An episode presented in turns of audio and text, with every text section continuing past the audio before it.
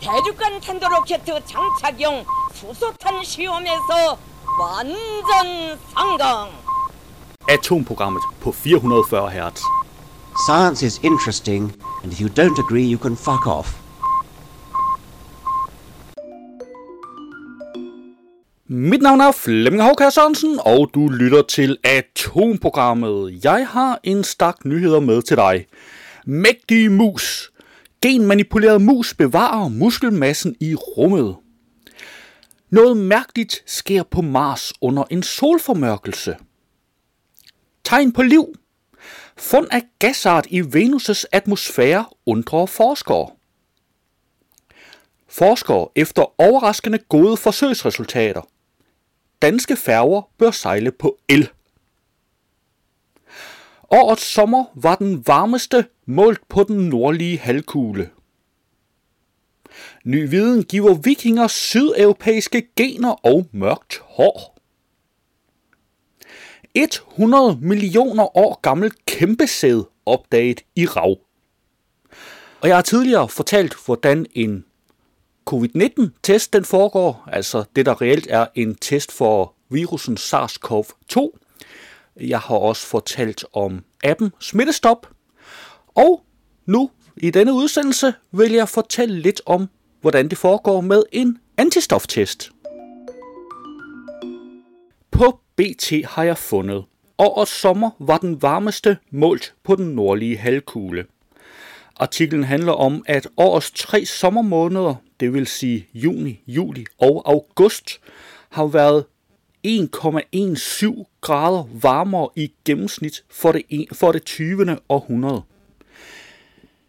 Der står også, at august var den anden varmeste august, der nogensinde er blevet registreret. Og øh, NOAA, der er det nordamerikanske øh, organ for oceanariske og atmosfæriske studier, de har registreret i 141 år, og august var altså den anden varmeste august måned registreret i de her 141 år.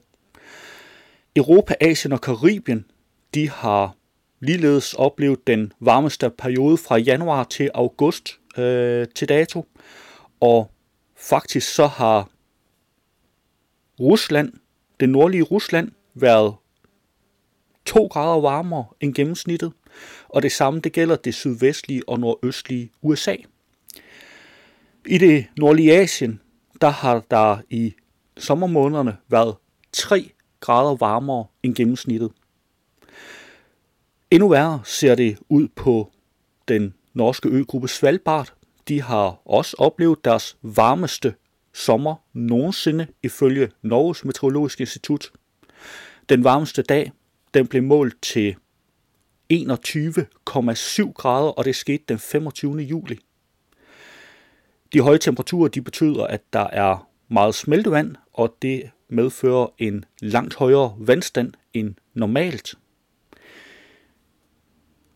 Og øh, nu er der nogen, der vil sige, at meget af det her, det skyldes solens cyklus. Og det er også fuldstændig rigtigt. Øh, solens cyklus, den går op og ned. Og i øjeblikket, der er vi på et lavpunkt med hensyn til solpletter. Det betyder, at der burde være koldt. Solen har en 11-års cyklus, og de senere år har vi været på vej nedad i den her cyklus. Det vil sige, der strengt taget skulle være blevet koldere og koldere. Men de senere år har vi hørt om den ene temperaturrekord efter den anden. Så det er jo utrolig spændende, hvor det her det går hen om en 5-6 år, når vi når toppen af den cyklus. Du kan naturligvis finde et link til artiklen i show notes. På videnskab.dk fandt jeg, forskere efter overraskende gode forsøgsresultater, danske færger bør sejle på el. Vil man lave grøn omstilling, ligger elektrificering af danske færger lige til højre benet, mener forsker efter et års erfaringer med elfærgen Ellen i det sydfynske øhav. Forestil dig at stå på dækket af en færge, som sejler næsten lydløst, hvor du kan trække vejret uden at få mørk røg fra skorstenene ned i lungerne. I stedet kan du nyde den friske luft på havet og måske endda mærke en portion god samvittighed brede sig, fordi dit transportmiddel ikke udleder nogen form for drivhusgasser. Sådan er jo virkeligheden i det sydfynske Øhav, hvor elfærgen Ellen i godt et år har sejlet frem og tilbage mellem Ærø og Als. Siden første dag er hun blevet fuldt tæt, fordi hun er den første nybyggede elfærge i verden, som på en enkelt opladning dækker en distance på hele 40 km. Det er langt for en elfærge. Resultaterne fra forsøgsperioden taler et overraskende tydeligt sprog. Elfærgen er årsag til langt mindre CO2-udledning end en tilsvarende moderne dieselfærge. Mere præcist sparer den over 2.500 ton CO2 om året. Udgifterne til at købe en elfærge, indrette færgeleje og andet er tjent hjem på blot 4-8 år, fordi det er meget billigere at drive elfærgen end en tilsvarende moderne dieselfærge. Tilfredsheden blandt passagererne er meget høj. Som et ekstra plus har Ellen skåret en sjettedel af rejsetiden fra Søby på Ærø til Fynshav på Als. Med en dieselfærge togstrækning en time, nu tager den 50 minutter. Ellen blev bygget med støtte fra EU som et forsøg på at lave færger, der holder sig fra fossile brændstoffer som olie, benzin og diesel. Hver gang vi brænder den slags af, er vi med til at ødelægge jorden, som vi kender den, ved at ændre klimaet og bidrage til global opvarmning. Men ingen havde tur håbe på sommerkante forbedringer ved at skifte til el, som man har oplevet på Ærø. Det er svært at få armene ned. Man ved jo aldrig, hvor man står med ny teknologi, før man demonstrerer den.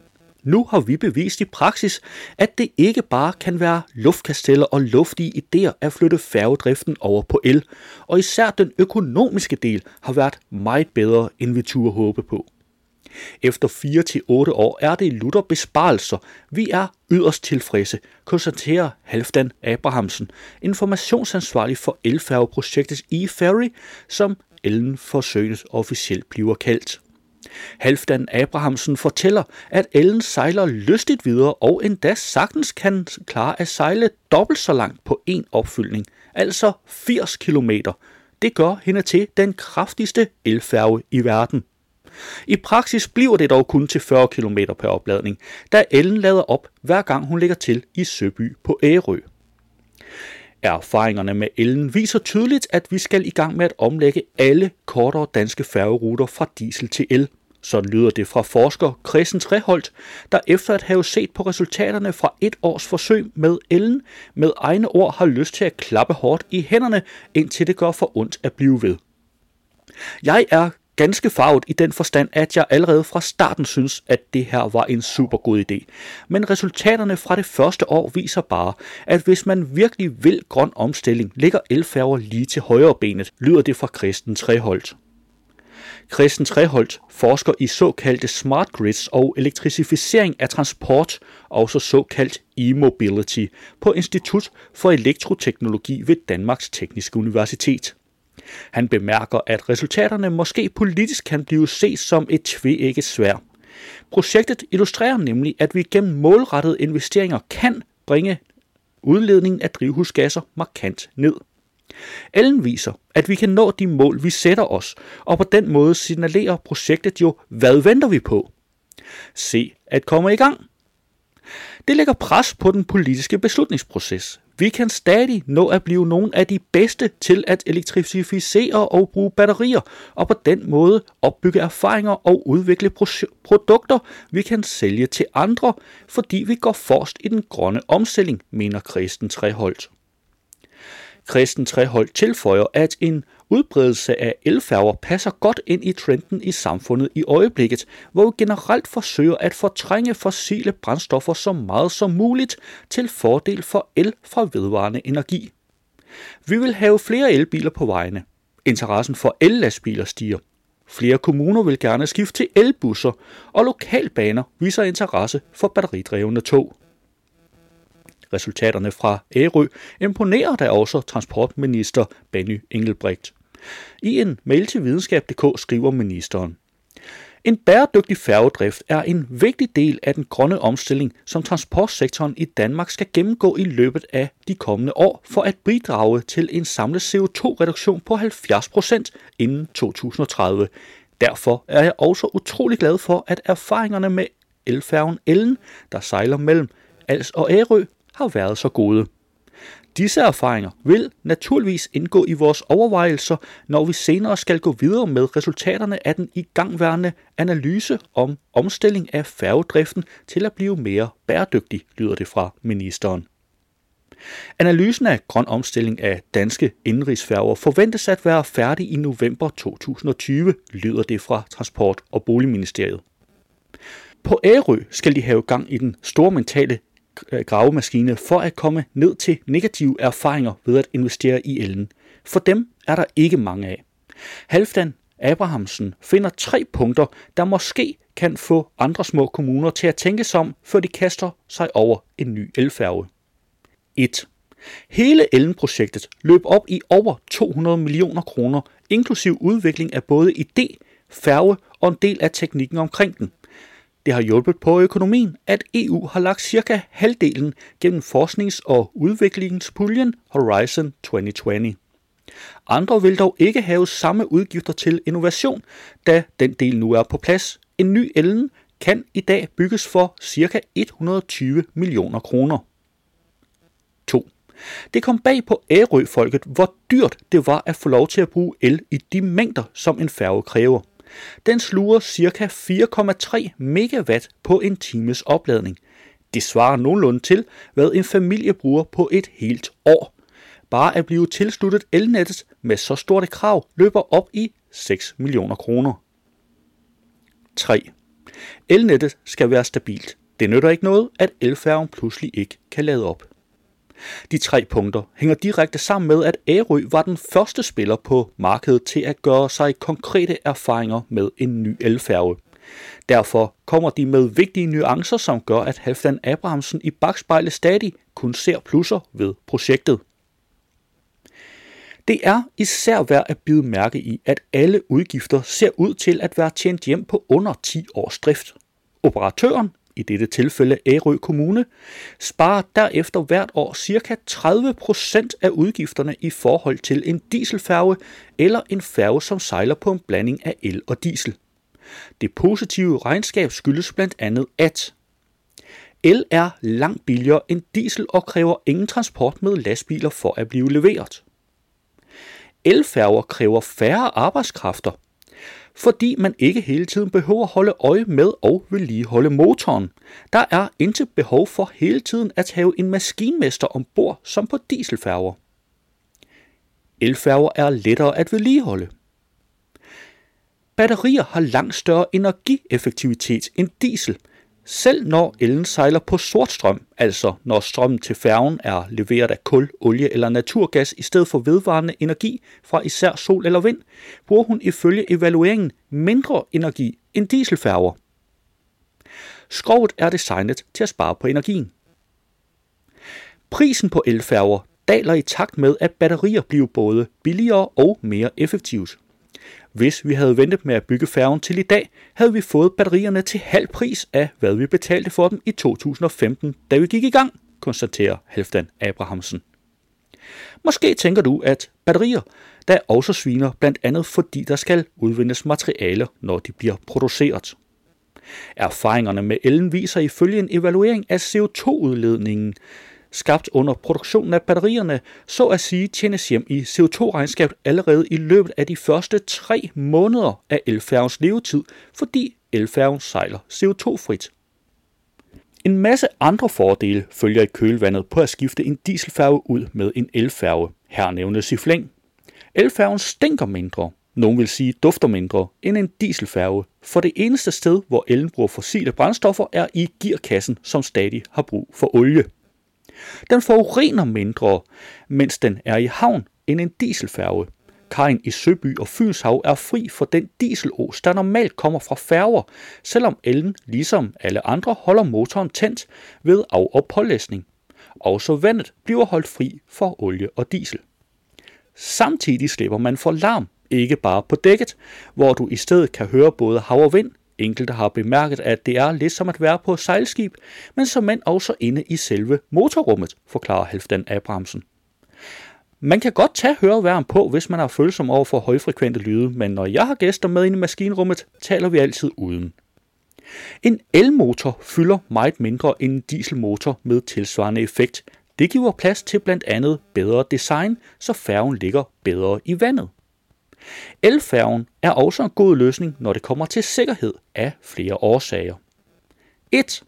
Når man sejler med en stor dieselmotor, tager det tid for færgen at reagere. Tidligere skulle kaptajnen tænke 30 sekunder frem i tiden for at regne ud, hvordan færgen ville reagere på bevægelser. Med en elfærge kommer reaktionen med det samme. Ligesom nogen vil kende det fra en elbil. Den hurtige reaktionstid gør færgen lettere at styre, og det gør det meget lettere at reagere på uforudsete situationer. 2. Endelig er det mere sikkert at sejle med batteri end en motor fuld af fossile, højeksplosive brændstoffer. Du kan læse mere om sikkerhedsvejledningerne på ellen i en tidligere artikel på videnskab.dk, og her kan jeg indskyde, at der i artiklen er et link til nævnte artikel. Alt i alt er der mange grunde til, at passagererne på Ellens rute har været meget tilfredse med deres nye færge det første år. Passagererne vurderer ifølge evalueringen, at de enten er særdeles tilfredse, det er 45 procent, eller meget tilfredse, det er 41,3 procent med elfærgen. Ingen i tilfredshedsundersøgelsen har angivet, at de føler sig utrygge. Artiklen den er faktisk længere end det her, men find et link til den i show notes. På videnskab.dk fandt jeg tegn på liv. Fund af gasart i Venus' atmosfære undrer forskerne.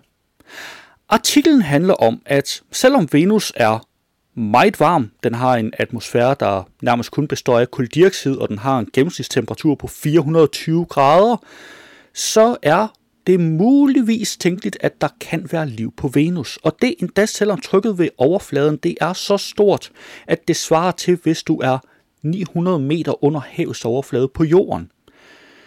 Det er altså med andre ord ikke et miljø, der er egnet for mennesker, skal vi ikke sige det sådan. Men man har fundet øh, spor af en gasart, der hedder fosfin. Det er en gasart, der dannes af bakterier. Den består af blandt andet fosfor og brint. Og ved det, at den eneste måde, man umiddelbart kender, den opstår naturligt på, det er ved at bakterier producerer den, så antager man, at der kan tænkes at være bakterielt liv i Venus' atmosfære. Det vil i givet fald være første gang, man kan dokumentere liv uden for jorden. De udelukker dog ikke, at der kan være andre årsager. Der kan være processer, man ikke umiddelbart kender til, og her kan det måske spille ind, at der er nogle ekstremt høje temperaturer og et ekstremt højt tryk og sådan ting. Men det er da utrolig spændende at se, hvad de finder ud af. Du kan naturligvis finde et link til artiklen i show notes. Jeg har i tidligere udsendelser talt lidt om en øh, coronatest, altså den, der er en test for SARS-CoV-2, den test, hvor de stikker en vatpind i munden på folk. Jeg har også fortalt lidt om smittestop-appen. Og nu er turen så kommet til en covid-19 antistoftest. Jeg var på apoteket i et andet ærne, og så så jeg, at der hang et øh, opslag. Covid-19 antistoftest, nu på apoteket. Jeg var forbi øh, et apotek i Aalborg. Den koster 269 kroner, og der står, at man får svar på 10 minutter. Øh, hele forløbet, vil jeg sige, tager et sted mellem 15 og 20 minutter.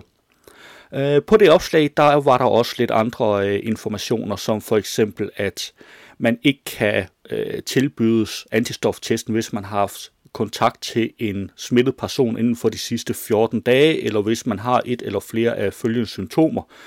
Øh, sygdomsfølelse, ondt i halsen, muskelsmerter, tør hoste, feber, hovedpine, diarré, tab af smags- og lugtsans. Men jeg havde ikke nogen af delene, så jeg kunne godt tage den her test.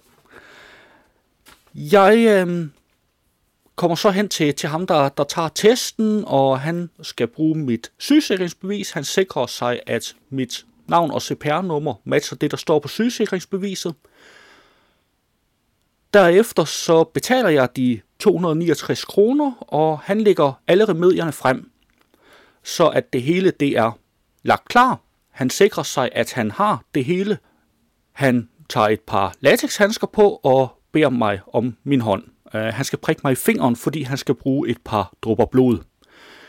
Jeg lægger min hånd frem, og han pakker en lille øh, spritserviet op, og så afspritter han Langemand på min højre hånd. Det er min højre hånd, jeg har givet ham. Ellers så har han sikkert fint kunne bruge venstre hånd. Så prikker han mig, og øh, jeg vil ikke sige, at det føles som at blive prikket af en nål, fordi du mærker det simpelthen ikke. Jeg gjorde i hvert fald ikke. Øh, han havde sådan en plastik en, hvor der kunne skyde en nål ud af, og han sætter plastikfidusen ned på min finger. Og jeg står så lidt og tænker, hvad venter du på? Øh, og så løfter han plastikfidusen igen, og så viser det sig, at han har allerede noget at prikke mig. Det mærkede jeg så ikke, men øh, det var også fint nok. Øh, det brokker jeg mig jo ikke over. Så øh, med sådan en lille indgangspipette, så suger han lidt blod op, og så drypper han ned i det øh, i tekst, testaggregat, han har. Der er øh, en aflang øh, rude der i med en streg, og så er der to runde huller. I det ene af dem, der kommer han mit blod i. I det andet af dem, der har han en anden klar væske, som han drypper ud. Og så går der 10 minutter. Så øh, laver han lige en øh, seddel med mit øh, navn og CPR-nummer, og så lægger han den her test ovenpå, og så siger han, der går 10 minutter før du får svar. Og så kigger han på klokken, og nøjagtigt 10 minutter senere, så kalder han mig over, og så siger han, den var negativ. Undervejs så har jeg øh, til at tilbringe ventetiden, så har jeg fået et stykke papir, hvor det første ark, det er fuldstændig med ved det, der hænger inde i apoteket.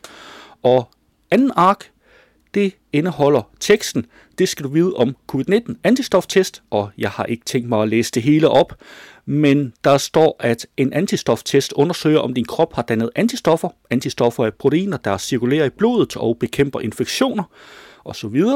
Og i et andet afsnit, der, der hedder, hvor sikker er covid-19 antistoftesten, der står der, den anvendte test er godkendt til salg i EU og er blevet testet af en uafhængig forskergruppe fra Uppsala Universitetet i Sverige. Der findes ingen test, der er 100% sikker, og denne test er også forbundet med usikkerhed. I nogle tilfælde, under 1%, kan testen være positiv, uden at man har været smittet. Vil du som borger være mere sikker på resultatet, kan du overveje at tage en bekræftende antistoftest, eventuelt hos en anden udbyder. Og så er der lidt information om, hvad du skal gøre, hvis antistoftesten har været positiv, og der er et afsnit om databeskyttelse. Men min, den var jo så negativ, så han hiver et ark frem med fire afkrydsningsfelter, krydser af i det øverste. Resultatet er negativt. Det kan ikke påvises, at du har haft covid-19. Du bør følge Sundhedsstyrelsens anbefalinger om covid-19 for at undgå smittespredning. Testen siger ikke noget om nuværende covid-19-infektion, og du kan derfor i princippet godt være smittet med coronavirus lige nu. Har du symptomer på covid-19, eller har du været i tæt kontakt med en kendt smittet inden for de sidste 14 dage, anbefales du at isolere sig i hjemmet og kontakte egen læge med henblik på henvisning for aktiv covid-19-infektion. Med henvisning til test for aktiv covid-19-infektion i et nationalt testcenter. Og med alt det gik jeg derfra øh, lykkeligt vidne om, at jeg har ikke været smittet. Som sagt, så tager det 10 minutter for selve testresultatet, og jeg vil sige, det tager et sted mellem, mellem 5 og 10 minutter at, øh, at få indtastet alle de her oplysninger om mig, og få fundet alle tingene frem, og få mig prikket og sådan nogle ting, og bagefter give mig resultatet. Så jeg vil sige, afsæt et kvarter, 20 minutter allerhøjest, så har du svar på sådan en test. Ja, og havde du så hørt radioudgaven i stedet for podcasten, så ville der her have været This Wicked NASA. Men vi har kun tilladelse til at sende den i radioen, ikke i podcasten. Du kan dog finde et link til den i show notes. Lad os se på nogle af de nyheder, der ikke blev plads til i dag. På videnskab.dk fandt jeg mægtige mus. Genmanipuleret mus bevarer muskelmassen i rummet. Selv med to timers træning hver dag kan det tage månedsvis for astronauter at gendanne deres oprindelige mængde muskelmasse, efter de har arbejdet 6 måneder på den internationale rumstation ISS. Den vægtløse tilstand i rummet påvirker mennesket i stor grad, og hvis mennesket nogensinde skal til Mars, en rejse der kan tage overvis, er det nødvendigt at finde en løsning på problemet. Med genetisk manipuleret rummus tyder det på, at forskerne er tættere på en løsning. Musene, de såkaldte Mighty Mice, tilbragte 33 dage på ISS, og de bevarede en signifikant større del muskelmasse og knogletæthed, end kontrolmusene gjorde. På videnskab.dk fandt jeg, noget mærkeligt sker på Mars under en solformørkelse. Jorden har en måne, Mars har to, og de opfører sig anderledes end vores egen. Den største af Mars' måner, Phobos, er tættere på den røde planet, end månen er på jorden. Af denne årsag opstår der flere solformørkelser, hvor Phobos passerer mellem solen og Mars på blot 30 sekunder. Det er under en sådan formørkelse, at rumfartøjet Mars Insight har gjort en opsigtsvækkende opdagelse på sine instrumenter. Ved hver solformørkelse registrerer Insight på sin seismograf, at denne, altså seismografen, tilter infinitesimal, altså så uendeligt småt, at der ikke er en måde at måle det på, til den ene side. Forskerne målte i alt signalerne tre gange. Under dette infinitesimale tilt målte en infrarød radiometer et mindre fald i temperaturen under solformørkelserne, hvorefter der gik halvandet minut, før Mars' overflade var tilbage til den oprindelige temperatur. På Jyllandsposten fandt jeg, ny viden giver vikinger sydeuropæiske gener og mørkt hår. For manges indre øje står billedet af vikingerne klart. Store, bredskuldrede og med rødt eller blondt hår. Et nyt studie fra Københavns Universitet nuancerer dog billedet en smule. For vikingerne delte formentlig mange gener med sydeuropæere, og det er også mere sandsynligt, at de havde mørkt hår i stedet for rødt eller blondt. Studiet fra Københavns Universitet er den største genetiske undersøgelse af vikinger nogensinde. På videnskab.dk fandt jeg 100 millioner år gammel kæmpesæd opdaget i rav. Forskere fra Kina og Storbritannien har gjort en noget usædvanlig opdagelse. Flere millioner år gammel sæd. Den elgamle sæd hører til en gruppe af krebsdyr kaldet muslingekrebs, som forskerne fandt for evigt i et 100 millioner år gammelt stykke rav. Sæden er dermed den ældste i verden og hele 83 millioner år ældre end det hidtil ældste fund. Muslingkrebsen var ikke større end 0,6 mm, men må på trods af deres lille størrelse siges at bruge det store skyts. Deres sædceller vurderes nemlig at være mindst 0,2 mm lange, en tredjedel af deres kropslængde og dobbelt så lange som en menneskelig sædcelle. Links til alle artiklerne kan du selvfølgelig finde i show notes. Det var jo, hvad jeg havde for i dag. Vi løs ved næste uge, samme tid, her på kanalen.